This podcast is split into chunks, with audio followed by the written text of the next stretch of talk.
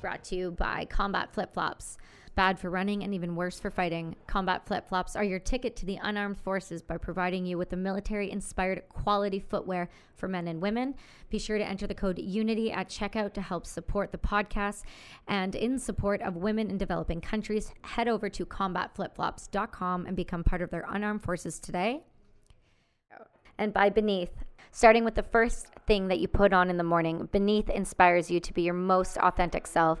Get ready to experience increased comfort that radically outperforms anything that you've tried before while leaving minimal impact on Mother Earth. Use the code UNITY to get 15% off at checkout at beneath.com. That's BN3TH.com.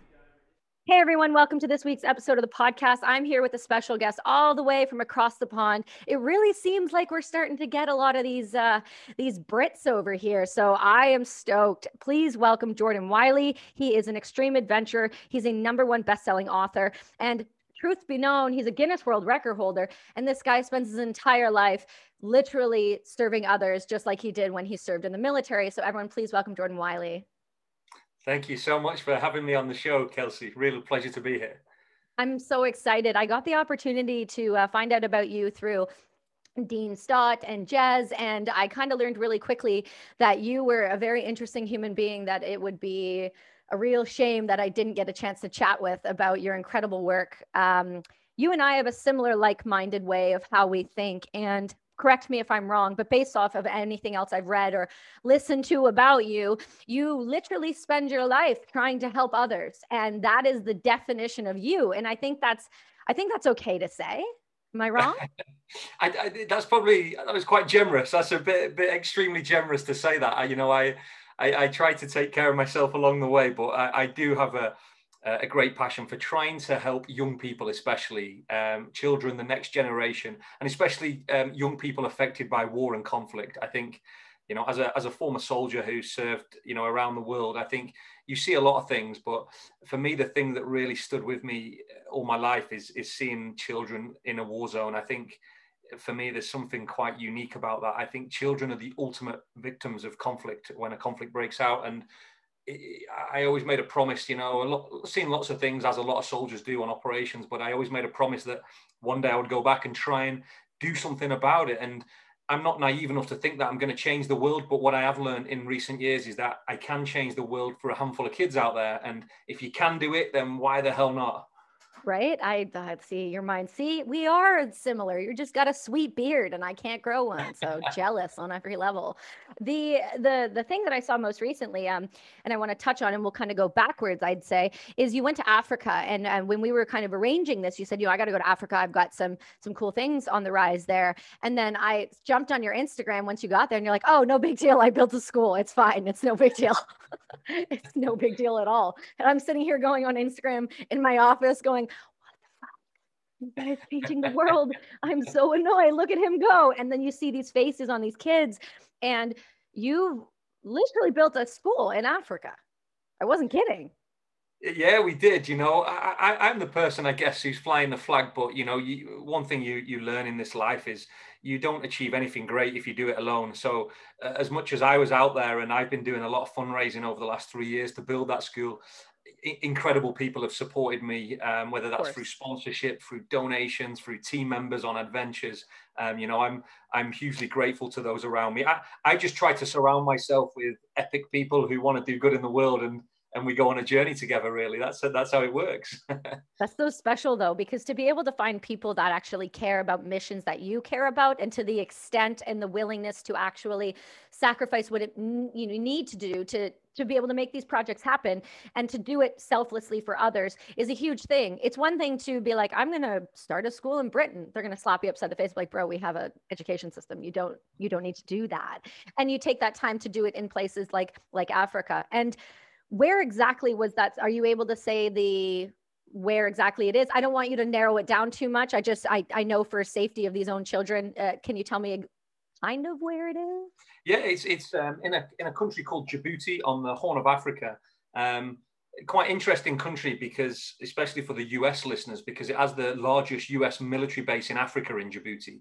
Um, right. And you know, it's it's it's a country that is is relatively stable actually, but it's surrounded, dare I say, by chaos. It neighbours Yemen, it neighbours Somalia, um, and obviously these countries have been at conflict, at war in in the last 10, 20 years. You know, quite a lot. So a lot of the children in Djibouti you find have, have escaped conflict in the neighboring countries. So they, a lot of them have lost their families, their homes, their friends. And, you know, one, of the things that I've learned is that education is a great tool for inspiring hope for a better future. And, you know, I, I wasn't good at school. In fact, I was terrible, but I learned as I matured through life that actually education is a privilege. And, you know, even though I had the chance to take education, I didn't take it. And I, I really have a lot of regrets about that. And, now I find that education is one of the very few things that, that can inspire a better future for young people, especially. Do you do you see those kids as because uh, what's the age group that school provides education for? Is it just very young children kind of growing up, or is it kind of a gamut age gap uh, gap there? Well, actually, it's quite interesting. So the school, uh, the purpose itself was was to provide basic education for young children, so age sort of like uh, five to nine years old. We're looking at, and but what the school actually does in the evenings, and I, I wasn't even aware of this till I got out there. Obviously, we funded the school, we built the school. yeah, in, in the evenings, they have adults and, and teenagers, should I say, in their sort of late teens. They, they come in and they're doing workshops on like, how do you learn about farming? How do you grow your own crops? How do you how do you fix things? You know, DIY, fixing my bike in the village, and all these sort of, yeah, all these tools that you you you know because we all think of education and we think English, maths, science, and these subjects, but actually education is life. And you know more importantly is, is using skills and things that you can use in life. And the other side of the world in conflict and war zones dare i say you know these, these basic sort of things that we think are normal in schools that they're not as valuable to these people out there because they have mm-hmm. a different life. It's a different context. They have different challenges. So it was it was amazing to see that the school was being used for more than just a school. It was a bit of a community hub if you like for for everybody it seems like it's a safe space which is really what's needed and and at the end of the day it's it's it's it's it's dire over there especially i know i have a girlfriend of mine uh, laura benson. She's over in uganda. She's canadian and uh, we grew up in a very small town on the east coast and she was very like i want to go work in africa. She's one of the ones that's like i want to give everything to these children because i had everything. And i never could quite understand that concept until I deployed. And then I was with the British when I was on the front lines, and I got the opportunity to sit with these kids and these little girls. And um, because I was the female searcher with the Black Watch for a little bit, I got the opportunity to have conversations with a TERP and them. And that was a difficult thing because they wouldn't even want to let me talk to the little girls. And I could talk to the little boys, but I couldn't talk to the little girls. And that to me kind of blew my mind. And that right there just solidified my I had more empathy in a way I didn't know was possible, while at the same time kind of switching it off for a certain age group and above when I was there. It was like, you look like you could carry an AK. No, I'm not. I lost my empathy for you. And then you see the little girl who's hiding and is like, hasn't eaten. And you have to sit there and lack of a better example, I had to point a gun at a guy while I gave her my lunch because he was he slapped her upside the head and took it from her. I said, "There's no chance." She needs to eat she's going to eat. And so you know there's things you see and i remember asking laura like what do you plan on doing? She goes i work at an orphanage now. And so she's permanently moved to uganda from Canada and she's built her entire life around this orphanage in Uganda. And she's told me stories that are horrific that I I thought in the 21st century we got our shit together as a society and human beings. But the realistic point of view is that other countries are just not as lucky as us. And to see little children, the age of five to nine, getting to even just get the chance to read, it seems so simplistic, but I have a five year old. And the idea that I would walk into a war zone and see that kid sitting on the side of the road being the one that's suffering, that like it, now that I'm a mother, it kills me on a different level. So I can uh, completely appreciate the efforts you've gone and to the extent you've gone with the things you've done to raise the funds and that kind of segues into what I want to like kind of touch on quickly is so you decided like, hey, you know, boats are overrated, canoes are nothing I want to ride, I don't want to do swimming. I'm gonna get on a flat object and just beat the hell out of myself for like what five and a half months across the ocean for charity. Want to touch on that? Yeah, pretty much. I guess that's okay. break it down. That's what it. That's what it was. But it was. Um, it was an amazing adventure. You know, it was I, I, think one of the things I wanted to do with the, the, the project was as well as trying to inspire hope through education overseas, I wanted to try and inspire young people in the UK through the spirit of adventure. I think, you know, people are always told in this in this world what they can't do and that they're not good enough. And, you know, and I, I find that I find that a lot of people in the world have given up on their dreams, uh, you know, long, long ago, and they make this horrible habit of trying to convince everyone else that they can't achieve their dream. And adults are actually the worst for it, you know. So for me, it's about trying to inspire these young people and say that anything is possible, but it's not going to be easy. You've got to work for it. You've got to make sacrifices, and you know the world's your oyster if, if you apply the right mindset. And you know, I, I'd never paddleboarded in, in my life on the ocean when I set off on this. So Uh, you know, I, I spent the first two weeks probably more in the water than when I was on the paddleboard. But you know, we, we, in the end, you, it, it's it's it's like anything in life. You keep persevering, you keep chipping away, and you get to whatever that big goal is. And you know, for us to, to paddle, you know, 149 days, 2,377 kilometers, which was further than anybody has paddleboarded on the ocean, was was incredible. But it wasn't because I was the fittest, the fastest, or the best. It was because I never give up, and that was right. the key message. You know, that, that's that's what's important to take from it. I think. Well, it's interesting because it seems like, and I mean, up to this point, I, I, can't speak for any of the guests I'll have in the future, but it does seem like most of the British people I've had conversations with or interactions with when I served alongside them, it's a very different type of person. You guys have this mindset click that is very similar to what I only kind of expect to see with special operators, even if you're not a special operator. It feels like that's just the British military like baseline. You have a, for the most part, obviously I'm very generalizing because I've also met some shit pumps, but we, you know, uh, there, there is a, a really great understanding there that, that, that no quit attitude. And it seems like, and I've had this conversation with people like Dean Stott, it, it seems like anybody who is a veteran or some type of military when they come out they they leave with this mindset and they are able to apply it into civilian life unlike no other civilian could whether it's entrepreneurship or veteranpreneurship whether it's doing what you're doing raising funds for charities and doing the hard work. It, it seems like that is a common denominator and i'm not sure if you see that as, as well or if it's just me that's seeing this I think I, I definitely think you you uh, carry a lot of transferable skills uh, into civilian life, but I think I think for me the biggest thing it's about purpose. And when you leave the military, you lose a real sense of purpose, and it's a purpose that you don't even realize you've got when you're in the military because you take right. it for granted.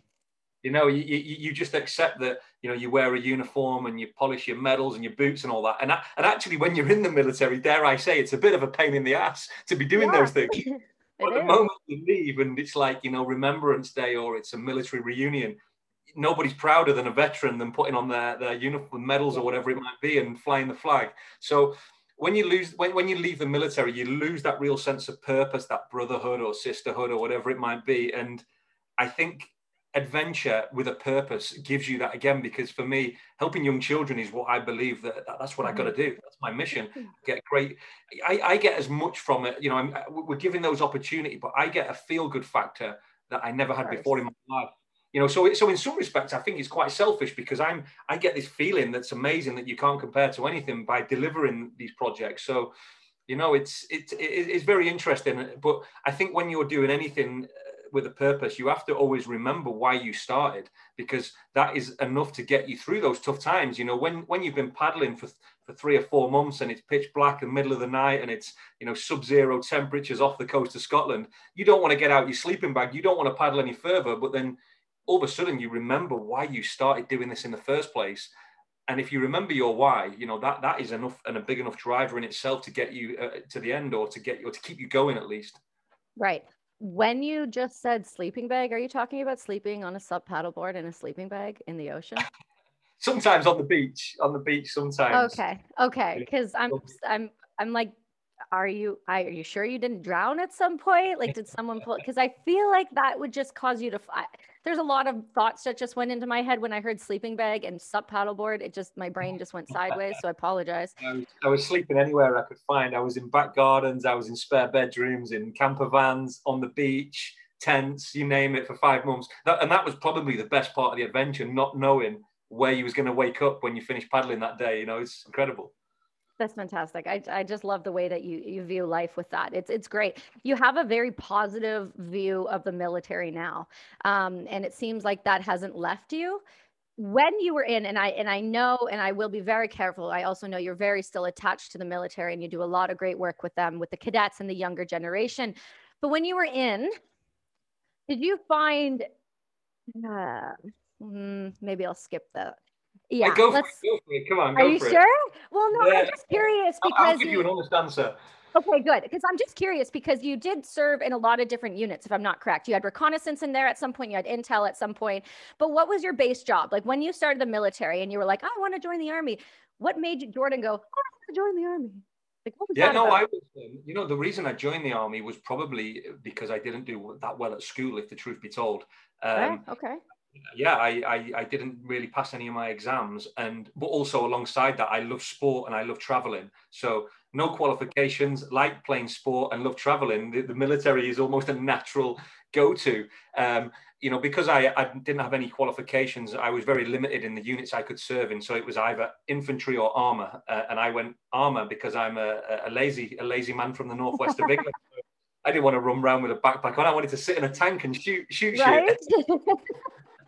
so so yeah, I joined I joined a, a cavalry regiment, um, a Challenger two main battle tank regiment, and that's where I spent you know pretty much all my career. But then I, I specialised in um, reconnaissance and intelligence on operations, and, and was very fortunate to work with some interesting units with people like Dean. You know, very interested in special forces operators. But I certainly wasn't uh, in the special forces or or any elite unit. Um, but certainly very proud to for the regiment I served in, um, without a doubt.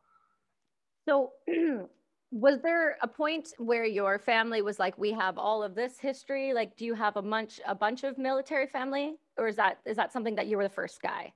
No no my my, my father was in the royal marines uh, my grandfathers and so on. Yeah they, i come from a very military family but but i certainly wasn't influenced by that i don't think. I'm maybe Got slightly influenced but i wasn't pushed or, or, or guided right, that way. right. Yeah they're like listen use your brain. So just like use yeah. your brain for things. You don't need to you don't need to do that. And you're like no hold on, I'm going to do it anyway. But I'm going to be smart about it and save my back and knees because I'm not an idiot like the rest of them out there. Oh my God, I tell you. So that must be difficult though, because you're not exactly a small dude um, from what I can see on images but i you know you're all the way over in the uk so i can't i can't exactly stand beside you i mean i'm five foot and 110 pounds i feel like i oh, no, I'm, quite, I'm quite big I'm, I'm six foot three and you know, like 16 stone. I don't know what that is in pounds. But... Who cares? It's too big for a tank. I'll tell you that. It is too big for a tank, and that's why I tried to spend as, as much time as possible outside the tank. Smart decision out of that turret. Or were you a driver? Did you have a driver? Or were you just you just kind of pop out as much as you can? in the turret? Yeah, so you start when you're in a tank regiment. Quite interestingly, that the, the comfiest job in the tank is the driver's job, but it's also the most junior job. So it's like the first job you get. So you know, you start as a driver. Uh, when you when you accomplish that sort of position, you then go to be a gunner. So the two coolest jobs are actually at the bottom of the chain because after you've done those, you're then either commanding the tank or or loading and doing operating the radio systems and all that, all the all the technical, strategic, boring stuff. But obviously, the coolest jobs are driving and shooting. Right. Always, always. I would just argue the shooting is my favorite. So when you when you decided you were going to do this, at what point did you decide that you were going to switch regiments or units for, for say? So did you always just go with them because you were that was your like so if you were let me try this again. So if you were in the tanks and then you wanted to go reconnaissance or, or intel, how did that kind of come about? Yeah, it was. Um, do you know, it's, it's quite probably different than than overseas militaries work. But I, I actually I stayed in the same regiment for my full career. But what what we we're quite diverse in the sense. So when we deploy on operations, we um, we send off certain individuals to go on different training courses and things. So I, I went mm-hmm. on my intelligence courses and then was attached to a different regiment. So I still served Got under my it. same badge, same beret, but I just went off to a different unit. Um, and yeah, and do you know at the time I remember thinking, oh, this is I've, I've, been stitched up because nobody wants to go and do the course or whatever. And right. it turned out to be one of the best courses I ever done. And it's you know it taught me so much. It was you know working in intelligence as a as a combat troop on the front line, you, you sort of only know your mission and your battle picture of what you've got to achieve. But when you go to a different perspective working in intelligence, you see the full spectrum of why people are doing things. And yeah. you know, I, I, think as a frontline troop, you just do what you got to do. You do whatever the mission is. But when when you're not involved in that, and you look at the strategic level, you understand why you're doing what you're doing, as opposed to just mm-hmm. doing it. right, right. Do you so do you find that helped you a lot in your planning afterwards? Do you need to take that, love? No, I don't know. I, am trying to find what it is. Something. we have a magical ringing going on all the way from England. That's all right. Do your thing, my dude. No, I think it's. I have one of these like security doorbells, so every time someone comes to my house door, it, it alerts me. Oh, and, it gives uh, you like a ding. Yeah, and I don't know where the, the dinger is somewhere in here, but I can't see it. Jordan Wylie's about to slit throats, people. We're just gonna wait and watch it happen. Um, that that's interesting to me because I know, you know, just from firsthand experience, I had zero idea what we were told to go and do. I had zero clue. It was women and children, go that's it. And I know the value and understanding intel and I know the value. So did that help you? Did that help you when it came to getting out of the military and then planning all of these missions to help with these charities? Because I feel like that had to have given you a better perspective instead of just leaving with just the armored experience because you got all of these different types of avenues you were able to learn possibly techniques or ways of thinking or planning and prep is there is there anything to that oh definitely i think you know when i when i actually left the, the military at the end of my my career after a, just over 10 years i actually left with um, a bachelor's degree and a master's degree. And the, the what what gave me the the sort of i guess the confidence to take on that was because i'd spent these two operational tours in intelligence and i became very um, analytical and critical in my thinking. And that that you know that is very sort of academic in the way things work. You know when you when you're in the world of academia you're always criti- critically analyzing, you know, why somebody said something or why somebody did something. And I guess, yeah, I've, I've never thought of it like that, but but the way you've just sort of asked that question, that is exactly why why I, I got to finish my degree. So there you go. High five. Yeah, See, I'm good for something. I make you think. That's what I want. This is what I like. Because it's interesting when you when you speak with somebody who's been in intelligence and you've seen somebody who's either like a special operator or things along those lines, there's a very different subset of education that is given and understanding into planning and executing. And it's like that that the the the, running like the god screen you see you see the battlefield you see what's going on and i just feel like that would that would help i feel if if so many more of our soldiers were given a course like that I think it could help so much more once they've gotten out because it gives them that critical thinking. It gives them that idea that they can look at things from an outside perspective. And I just don't know that that's done. So it makes sense to me when I see you accomplishing X, Y, and Z for all of these big foundations and you're following through and you're committing and you're getting it done in a fairly timely manner for, for most of these projects. They're quite large projects. Yeah, no, definitely. Um, but yeah, I think yeah, you really, you really, mm, it's quite thought provoking what you said there. I've just been sort of spinning around in my mind, and I think absolutely because I was thinking as well that you know one of the things we spent a lot of time doing in intelligence was interviewing people or, or tactically questioning, um, you know, the the, the, the bad guys. yeah, like so waterboarding, it's fine. all, all, all ethical and legal. Uh, okay. mm-hmm. um, yeah, so actually you learn a, low, a, a, whole sort of different set of skill sets in that respect because you you're constantly analyzing someone's behavior their body language you know why they say something what, what why why are they looking away when they're talking to you why did they use that noun instead of that verb or whatever it might be and and right. you become very analytical and and you also get to understand what makes people tick you know why why people do what they do you know what what is the catalyst for for them making that decision you know what, what, so so actually it's, it's really interesting actually in, in in that respect i think of of, of just understanding humans mm-hmm. well that's a i mean that's something that i i i find incredibly enjoyable is to be able to understand how someone ticks. And, and so that's a fascinating you know it's a fascinating way to look at it the way you the way you see it because on these types of deployments it's not like you're speaking directly to that individual. You're often going through a terp if i'm if i'm incorrect yeah. here on this right? So that's a that's a different that's a different type of way to talk to someone because you're they're reacting in maybe a dialect and maybe a mannerism that is that is normal to them but to you that could be like that's a little shifty. That's a little shady. I don't like the way you're looking. I don't like the way your hands are moving. And so that must have been difficult for you when having those conversations. Yeah very, very difficult especially as you say when you're when you're speaking through somebody else. And and that's why you you have to look at a lot of different sort of uh, perspectives uh, from from an intelligence cycle because just speaking to someone he's probably through an interpreter is not going to be good enough to prosecute someone or, or, or to find enough evidence and that's what you know you have to that's why we do things like you said searches you know searching property searching people you know interrogation um, looking at pattern of life you know why was somebody in a certain place at a certain time when they don't normally when they don't live there or they've never been there before right. So, so gathering as much CCTV uh, surveillance, reconnaissance, you know, it's all those little bits. It's it's like a big puzzle, isn't it? And intelligence mm-hmm. is just one piece of that puzzle, in fact. Right. And so for for you, once you've once you've done all this types of training, how many deployments did you end up doing? I did three uh, operational tours, uh, two of Iraq. Okay, so the rest were in Afghanistan. No, in uh, Northern Ireland, in, in fact. Uh, oh, okay. Yeah, yeah, so Northern Ireland. I spent uh, quite a bit of time in Afghanistan, but in the private sector as opposed to in the in the military. Oh, okay. So the safe sector the the that's what I like to call the safe sector, and I know that's that's not often true depending on the situation, but I call it that because it's not that mentality of we're getting up at 0700, we're going to take the same route in the same tank with the same people, and we're just going to get hit over and over again because of piss poor yeah. planning. So that's why I say, you know, you guys often turn the lights off, drive fast at night, and you don't go anywhere. You should, so it's it's a safer sector in my opinion.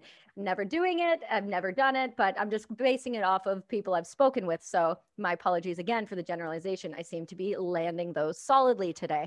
So for so for you, after these deployments, I mean, you're seeing, doing, and being involved in situations that can be quite traumatic. And you know, we do talk well uh, quite openly about people's struggles and and what that means to have seen done and witnessed things and so for you you're quite a bubbly dude you're a very outgoing dude and you're a guy that really is an open book and so let's see how open you are what was that like for you once you deployed i'm not very familiar in Northern Ireland. I knew some of the issues going on. I understood a very minimal amount of that. But for Afghanistan and Iraq and things like that, for you, was there a point when you're like, I can't do this any longer? I cannot deploy to these places any longer?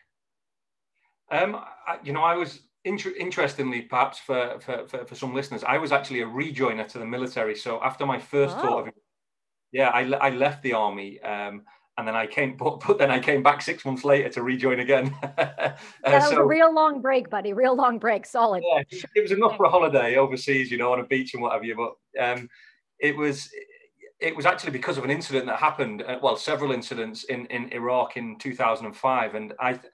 I wouldn't say that I thought I could not do this anymore. I, I think it was more of I don't want to do this anymore.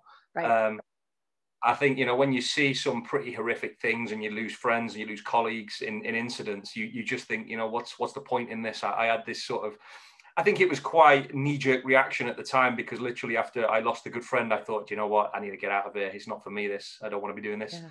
Um, but then after obviously six months, twelve months later, you process it and you understand it, and and then I was like, you know, this is who I am. This is what I do.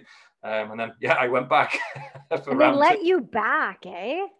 Yeah, they let me back You know what was quite funny actually? You'll, you'll like this uh, little story. When I when I left, I was like really struggling to find work and things because I, I had these dreams that you know I was going to earn loads of money in the city and go and live this very luxurious life. And I found myself in 2005 being a security guard on my local like like a supermarket, if you like. Mm-hmm. Uh, and my job was literally to just press the barrier that lifted up for the for the cars to come under it. And it was like 12 hours a day seven days a week. And i was like going crazy. I couldn't i couldn't even pay my bills. It was like so low paid.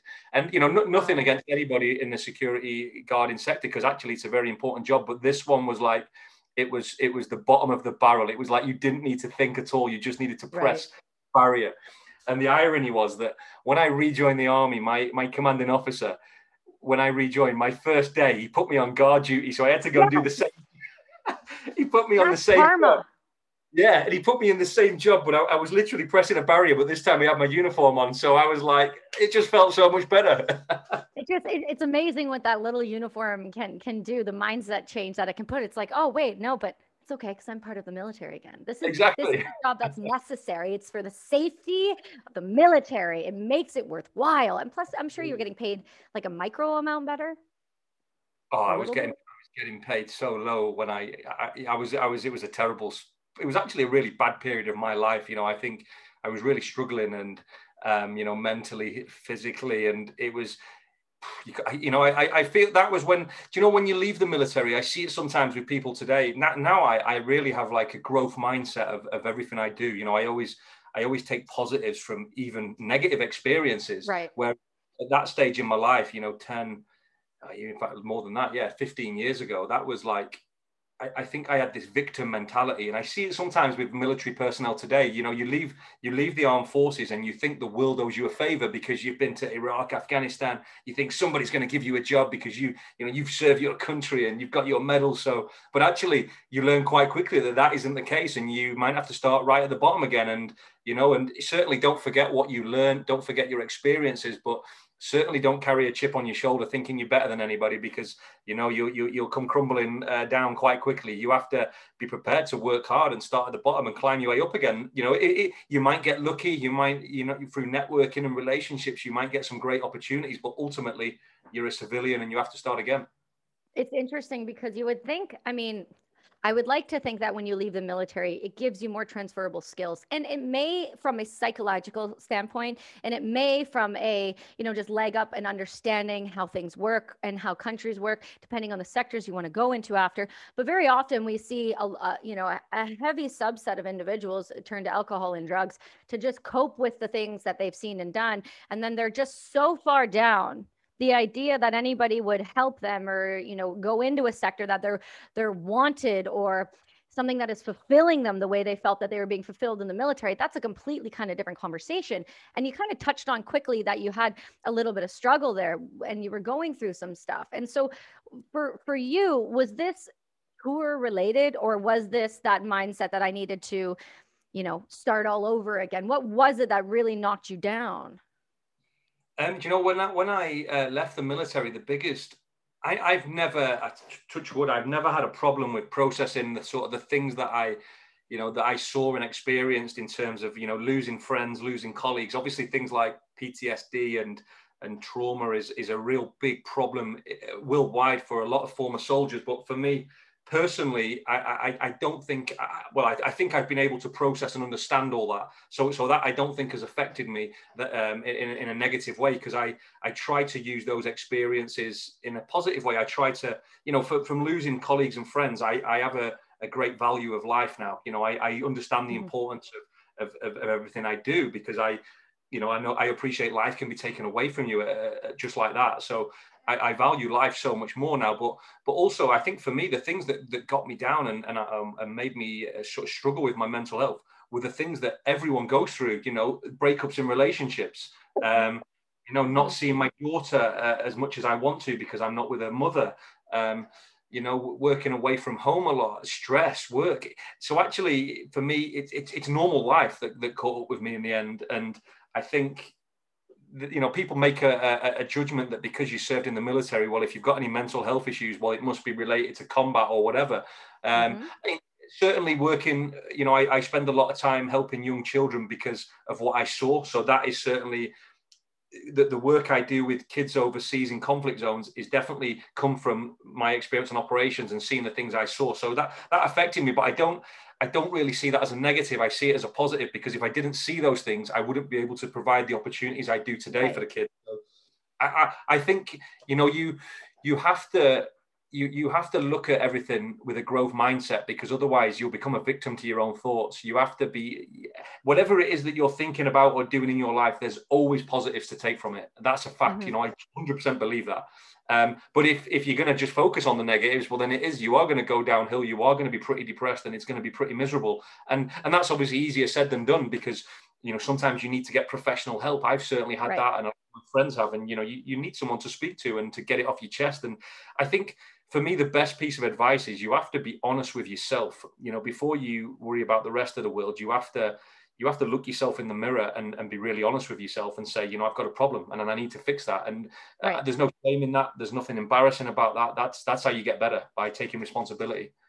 Well, that's I, like that's what I mean. I just love I, the reason I pride on that a bit is because I think it's important to acknowledge that you know there are things outside the military that individuals go through that aren't necessarily anything to do with their deployments, and and and they all still have a factor in in the way that we think and and move once we are out. And it whether it's the decision making we do, the time that we spend doing those things, it it has a lot more to it than just just the the tour because often you come home and if there's no support system for you at home there's no way of getting help or treatment because you can't get access because veterans affairs can suck sometimes. It's just very much dependent on the country you're in and their programs for you afterwards. And if you don't take the time to read the paperwork have the conversations before you get out and educate yourself you're you're you're going to end up being one of the vets that's like VAC doesn't call me nobody loves me nobody helps me I don't know what to do. It's like well did you take the time to read? Did you take the time to educate? Did you take the time to have those conversations before you got out? And most importantly, be honest with yourself. And I think you're the first person that's actually said that to me. And I think that's incredibly important to acknowledge because it's one thing to struggle with something it's another to lie to yourself and manipulate your own thoughts to thinking that you are something that you're not and if you're not taking the you know that that blinders off that truthful look at yourself and going hey i'm just struggling with stuff I just am. I just need to have that conversation with someone. I think that's incredibly important to acknowledge. There's so much mental health issues going on in the world right now. Not not even tour related for God's sakes. Just people cannot cope with what is happening in the world and we are seeing this incredible push towards mental health been screaming about it for five years, but I'm super glad it's finally coming out. And I think it's because it's popping the civilian population in the face this is what it feels like to be you know isolated. This is what it feels like to be hurting from something. This is what it feels like to lose people that you can no longer see or say bye to. Good. Welcome to the rest of the military. We've all been doing this for decades. I'm glad that everybody else can understand how important mental health is in this day and age. And so it's a great thing to see people doing that. But my God, you sure as hell picked a time to build a school and travel around the world. What, how the heck has that been for you? During COVID?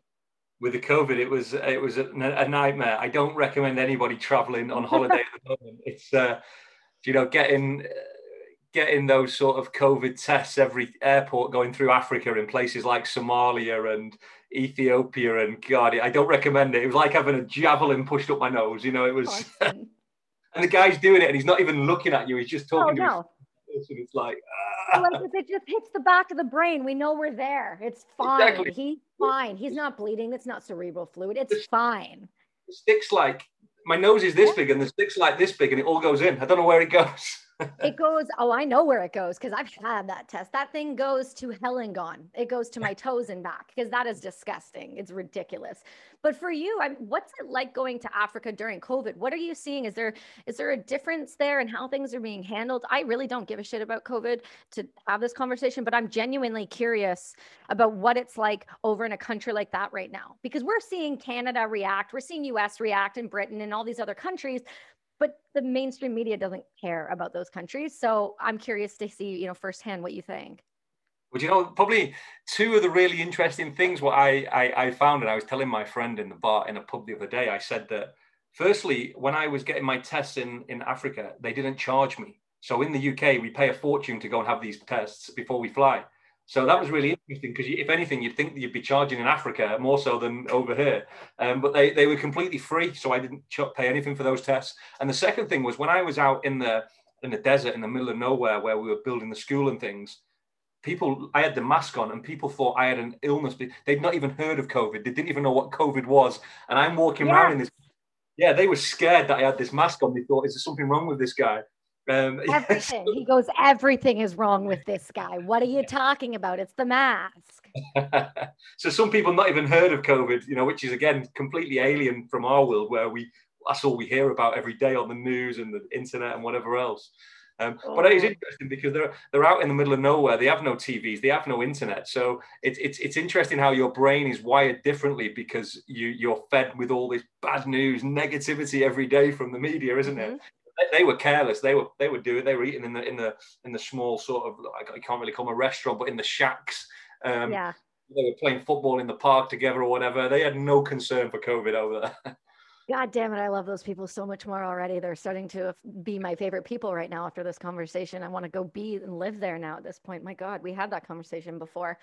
I want to touch on your book. I want to touch on um, your bestseller. And I think that's important to acknowledge because I have a book and I know how hard it is to make that a bestseller. So let's let's touch on that. Tell me about it. Tell me what it's about. Which which one? Which one? Sorry, the the the the, the pirate one. Yes. Pirate. Sorry, I should have I should have specified. My apologies. Yeah, yeah no, you're such a big deal. You got so much going on. I'll correct myself. The pirate book, bro. Hit me. The pirate book, yeah. So, um, in fact, I should know because that was the only one. The second one didn't do that well. oh no? Well, that's okay. It will now. You'll be fine. Well, we, yeah, we got a new one coming later this year, so fingers crossed. But yeah, the pirate, the pirate one, Citadel was, um, yeah, I think we brought that out in 2017 20, 2017 2018 um, and that was yeah we, did, we, were very fortunate because i think you know one of the reasons why i think it did really well was because no one had really captured the story of the private sector and pirates in the indian ocean and i think mm-hmm. it was as much as it was an interesting story obviously i would say because i because i wrote it but i think it was the timing of the book which made it a bestseller because it, it, it, talked about all the challenges that we had in the Gulf of Aden, you know, the, the lack of regulation, the, the illegal weapons moving around the world by, by these sort of mercenaries, if you like, and private privateers. Um, and yeah, it was it was the story about I spent five years working off the coast of Africa, protecting ships from pirate attacks, and and it was all the sort of little uh, stories from those experiences, you know, and and and it was I also try to tell a very balanced view, you know, because it's very easy to say that the pirates are the bad guys and we're the good guys when I, I don't believe that to be the case. You know, I was I was only there because I was getting paid very well. Um, I wasn't mm-hmm. there because I wanted to save the world or anything. You know, being completely honest, I, I was there because I got to travel the world, which is what I love doing, and I got paid very well for doing that. So at the same time, the pirates, you know, they it wasn't a case of all these are bad guys, the terrorists, they're, they're criminals. All, of course, a lot of them were, but a lot of them were actually, you know, that we the, the, West had depleted all their fish stocks from illegal fishing. Um, we had been dumping toxic waste in their waters for many years, um, and you know, we we that they were fighting back. Yeah, they they were doing what they needed to do to survive, and you know so certainly for me it wasn't uh, the good against the bad. It was it was a lot more level playing field than that in in my opinion. And yeah we had um, we had a great five years out there met lots of interesting people lots of amazing experiences um, a few shootouts with the pirates and and a few near misses but uh, you know re- really really it was uh, another chapter in my life where i learned a lot and met some incredible people and uh, you know it was it was great to write it up and and tell that story it's an interesting story to tell too, because so many people don't quite understand what the private sector means and how that works and what the ins and outs are of that. And, you know, there are so many different nuances and types of private security and contractors and, and how that works. And they deploy to all different places in the world. And I say deploy, I mean, you go to work. So I guess, do you deploy? I guess, is that the right word to use? You, you go to work yeah, in other places. yeah, exactly. And I think it was, it was important to tell the story from you know I was I was pretty low in the military chain of command. I was a, I was a, a corporal. I was very low down the chain of, mm-hmm. of being a soldier. So for me, I, I try to tell the story through my eyes because actually a lot of the people that will go into the private sector are, are sort of at my level, if you like. You know, they're the guys who will do I don't know, five years service, may, maybe more, maybe less, but they typically go pursue a career in the private sector in maybe Iraq, Afghanistan, or in the maritime, or wherever Africa, wherever life takes them. And and I wanted to, to show people that it isn't all you know um, big pay packets and AK-47s and no. actually, yeah, you know, it, there's a lot more to it than that, and there are a lot of challenges as well if you get it wrong you know a lot you, you don't have the support of the military when things go wrong. You don't have uh, helicopters and tanks that are going to arrive when when the shit hits the fan so to speak. You, you you can be left alone on your own in a little team of two or three people and you, you'll be left to hung out to dry. So i wanted to really show people what you know both sides of the private sector. There are of course these amazing companies that do a lot. They provide you insurance the best kit the best equipment. They pay you well. But at the same time there's a lot of cowboys out there who who don't have insurance. They give you weapons that are not fit for service. They don't give you training. Um, and and they you know they, they leave you at the other side of the world when things go wrong with no plane ticket so it was important to from an education perspective with with people leaving and veterans to show them the reality. And so for me that book was all about my reality of seeing things how how they unfolded and, and it upset a few people as well. You know, it, it, sorry yeah. to interrupt. It upset no, a few people who were, who were in the industry. You know, people didn't like some of the things I said because um, it didn't fit their business model or it didn't suit their narrative they wanted to portray. And so for me, you know, I'm, I'm, I'm, so I, I just spoke very honestly of how I seen it. I'm not saying it was how everybody saw the industry, but it was how, how I seen it, my experiences and what I went through. Um, and, and yeah, I just tried to tell it honestly. Well, and I think that's the difference. And I think that's important too. Most people don't like anything I say, so I don't really care because that's the difference is you just got to not care because if that's your viewpoint and that's where how you've seen it and that's how you've experienced it, nobody can tell you you're wrong because it's individualized, individual experiences. And and and to say and to have somebody argue with you about that, that's just that's just not how that should work. If you run your company that way, that's fantastic. But your experience is this is the company I worked for. This is how it happened. This is what it looked like. You can, it's apples and oranges. You just can't compare. And and I and I agree with you on that. I think it's okay to have a different view, and people may not all like it, but the reality is it's still your reality, and that's acceptable. Well, I think it's also like anything in life. You see a lot of with social media these days. You know, people have always got opinions. People who have never met you, they mm-hmm. don't know you, but they'll have an opinion on your life. And I, I always try to say to young people in, you know, schools and colleges that you, you have to evaluate the feedback that you get from people because you, you, you know when, when people have got an opinion or a comment on it you have to think you know is it is that of value to you do you know them have, have they got have they earned the right to have an opinion on whatever you're doing you know right. and it's it's really important to to consider where the feed the source of the feedback before you let it affect you mentally before you get depressed or really happy about it think about where it's come from and, and what the credibility of that source is I think that's that's really important to point out too, because we, I mean, you, just in general life, you you hear all of these things, especially because right now everybody's got their face glued to the news, which uh, I turned it off years ago but you they've got their you know they're they're being fed information and it's these it's the lack of sourcing it's the lack of education. And so a lot of people are just naive enough to be like oh well that's just what they said. So they must be right. They wouldn't say it if it wasn't true.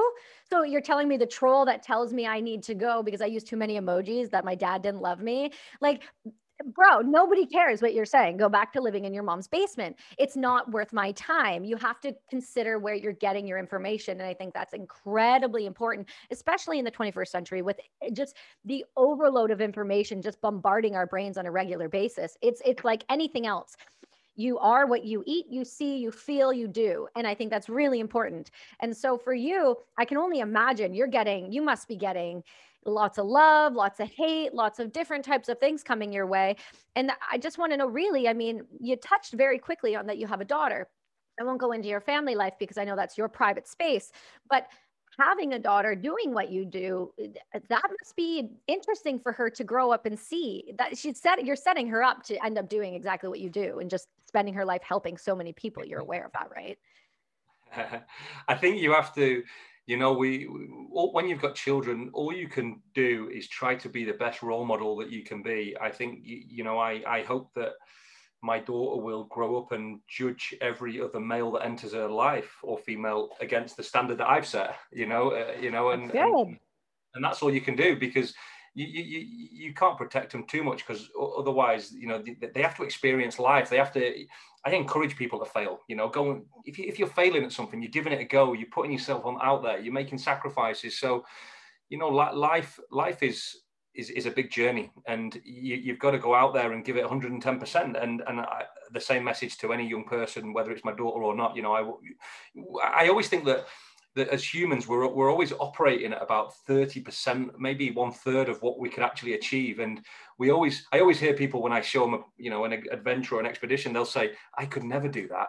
Well actually you could if you give it a go. You, you, you can do anything you want but you've right. got to be prepared to, to, to, to, work at it or, or, or learn or, or make the sacrifices or whatever it might be. But it, it, it's all i think most challenges in this world are in the mind you know? You, you, your limitations are in the mind and you, you the world's your oyster, but you gotta you gotta go and do something about it because my my father used to say to me many years ago that the world's full of, of, of talkers and very few are doers. And you know, if you want to live a real fulfilling, rewarding life, you need to be a doer.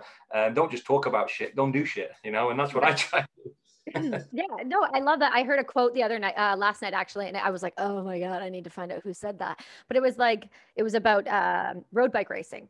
I'm really into road bikes, I'm small. It's like the best thing I can do. Okay. Leave me alone. And so I, I remember, and it was, uh, Well, you didn't win. But you, sometimes you win and sometimes you learn. And that's Definitely. the difference. Well, do you know when I when I was when I was paddling around um, Great Britain, I, I, paddled for 149 days, and then when I got to the top of Scotland, I was asked to stop by uh, the Scottish government because of COVID COVID regulations. Um, you were so on the I, water by yourself, breathing exactly. the fresh water air. What are you talking about? That's irrational. Exactly. So it caused quite a big uproar um, in in the UK that um, you know by people who were following the project. But actually, mm-hmm.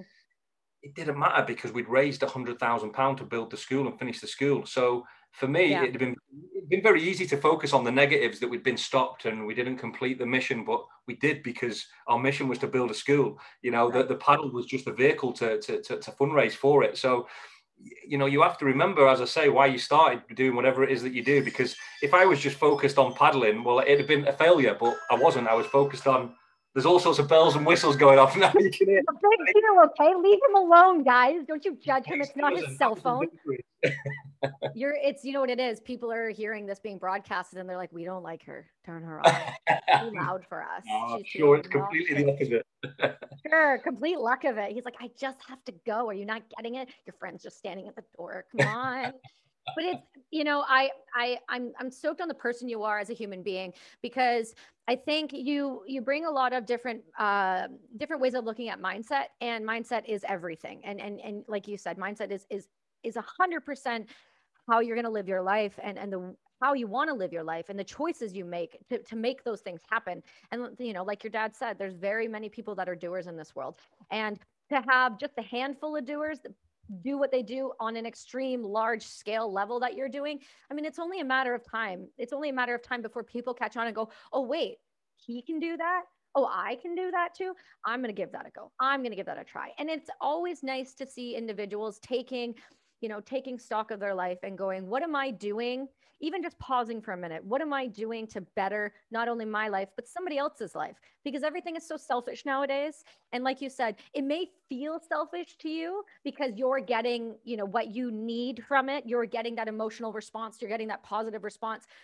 But i really truly don't think that's selfish. I think that just happens when you've done something good for others without asking for anything in return. I think that's a normal response and I and I don't see that as selfish at all. If anything I see it as selfless because you've spent your entire life trying to do these things. For these kids in this school, is this an ongoing thing that you guys are going to try to keep funding and keep up with the school or build more? Like what's the plans? What's it look like coming up for for Jordan in the next you know year 18 months? Yeah, so the next um, the next twelve months in um, a few more adventures. I'm in um, I'm in Antarctica in December the North Pole in, in April next year. And I'm leading, I'm actually leading an expedition next year to take um, a group of young people out to see the school. Um, so I'm going to take 12 young people from, from the UK uh, to go and see what we did, you know, and show them that this is the difference you can make with a bit of passion and a bit of purpose in your life. You know, you can you can achieve some pretty epic things. So um, yeah, we're gonna we're gonna keep a relationship with that school, and you know, hopefully, hopefully, do a few more uh, similar projects around the world. Um, fingers crossed. Well, you let us know how we can help over at Brass and Unity? Because uh you said something to me, and that's exact, and, and you said it word for word the same way I say it, and I've never heard other people say it that way. So I was really stoked when I heard another human say it's like this is just the vehicle to get the money where it needs to go. This is just the vehicle to put the money in the hands of the people that need it. That is literally what I've been saying for five years.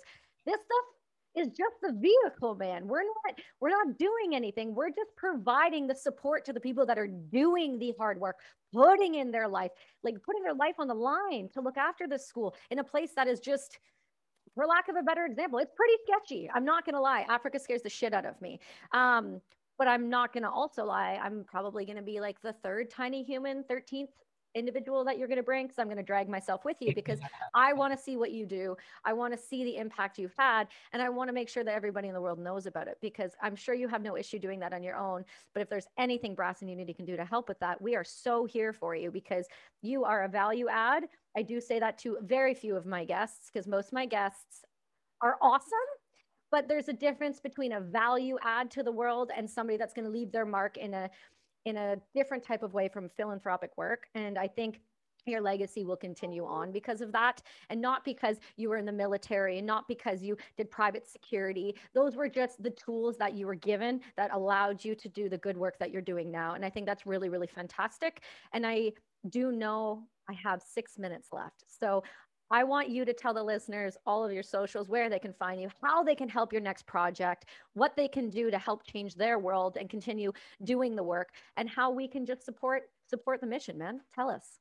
Oh, you're very kind. Well, firstly, it was an absolute pleasure to be on, on your show, and thank you for your kind words of support. I really, I really appreciate them because, as I said at the start, you you need a good people around you. You need good teams to do great things in the world, and uh, and I, am just a guy who who sort of you know sits in the middle and brings everyone together and makes lots of new friends. Um, but yeah, if you if you want to follow the adventures, my my socials is at Mr. Jordan Wylie. My website's jordanwylie.org. Um, new book coming out later in the year about about the power of paddling with a purpose and um, TV shows back on. Um, we have a TV show in the UK that I work on called Hunted. That's on.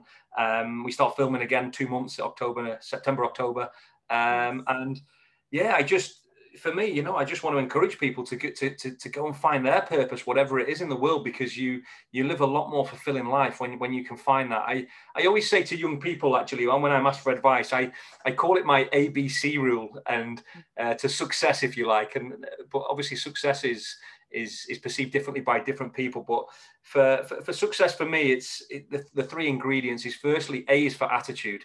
You know, having a positive attitude in life will take you a lot further than than qualifications, than experience, than pretty much anything else you'll find. You know, attitude is infectious. Surround yourself with people with the right attitude, have a right attitude, and see where the journey takes you.